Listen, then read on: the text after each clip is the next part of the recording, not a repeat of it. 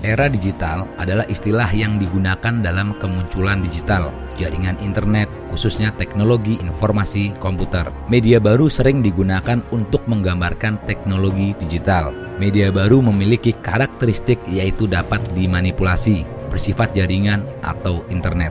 Selain internet seperti media cetak, televisi, majalah, koran, dan lain-lain bukanlah termasuk dalam kategori media baru. Media massa beralih ke media baru atau internet karena ada pergeseran budaya dalam sebuah penyampaian informasi. Kemampuan media baru yang lebih memudahkan masyarakat dalam menerima informasi lebih cepat dalam hal ini internet yang membuat media massa berbondong-bondong pindah haluan. Kemajuan teknologilah yang memaksa media massa harus berubah dalam menyampaikan informasi. Media online atau internet di era sekarang ini menggeserkan media massa. Jika perusahaan media massa seperti koran, majalah, dan lain-lain masih tetap bertahan tanpa mengikuti kemajuan zaman dalam hal ini internet, maka dapat dipastikan perusahaan tersebut akan mengalami kemunduran karena kebutuhan masyarakat dalam menerima informasi sudah beralih ke media baru atau internet.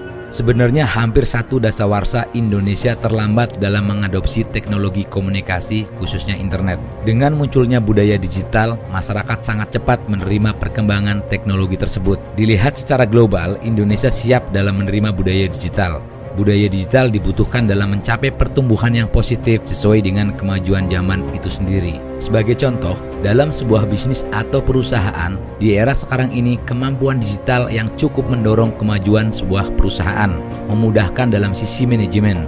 Namun, jika dilihat secara individu, masyarakat Indonesia masih banyak yang tidak dapat memanfaatkan kemunculan digital sebagai sesuatu yang positif banyak orang yang justru terjebak dalam penerimaan kemunculan digital yang menjadikan manusia menjadi tidak manusiawi, seperti menurun bahkan hilangnya etika, moral, dan budaya.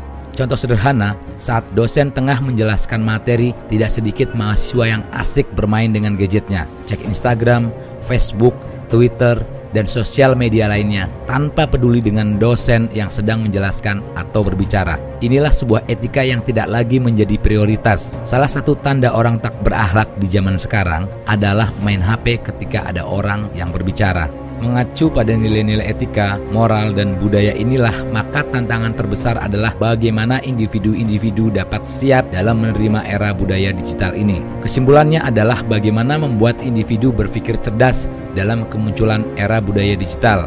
Karena jika tidak, justru era digital budaya akan membuat kemunduran nilai-nilai manusia itu sendiri.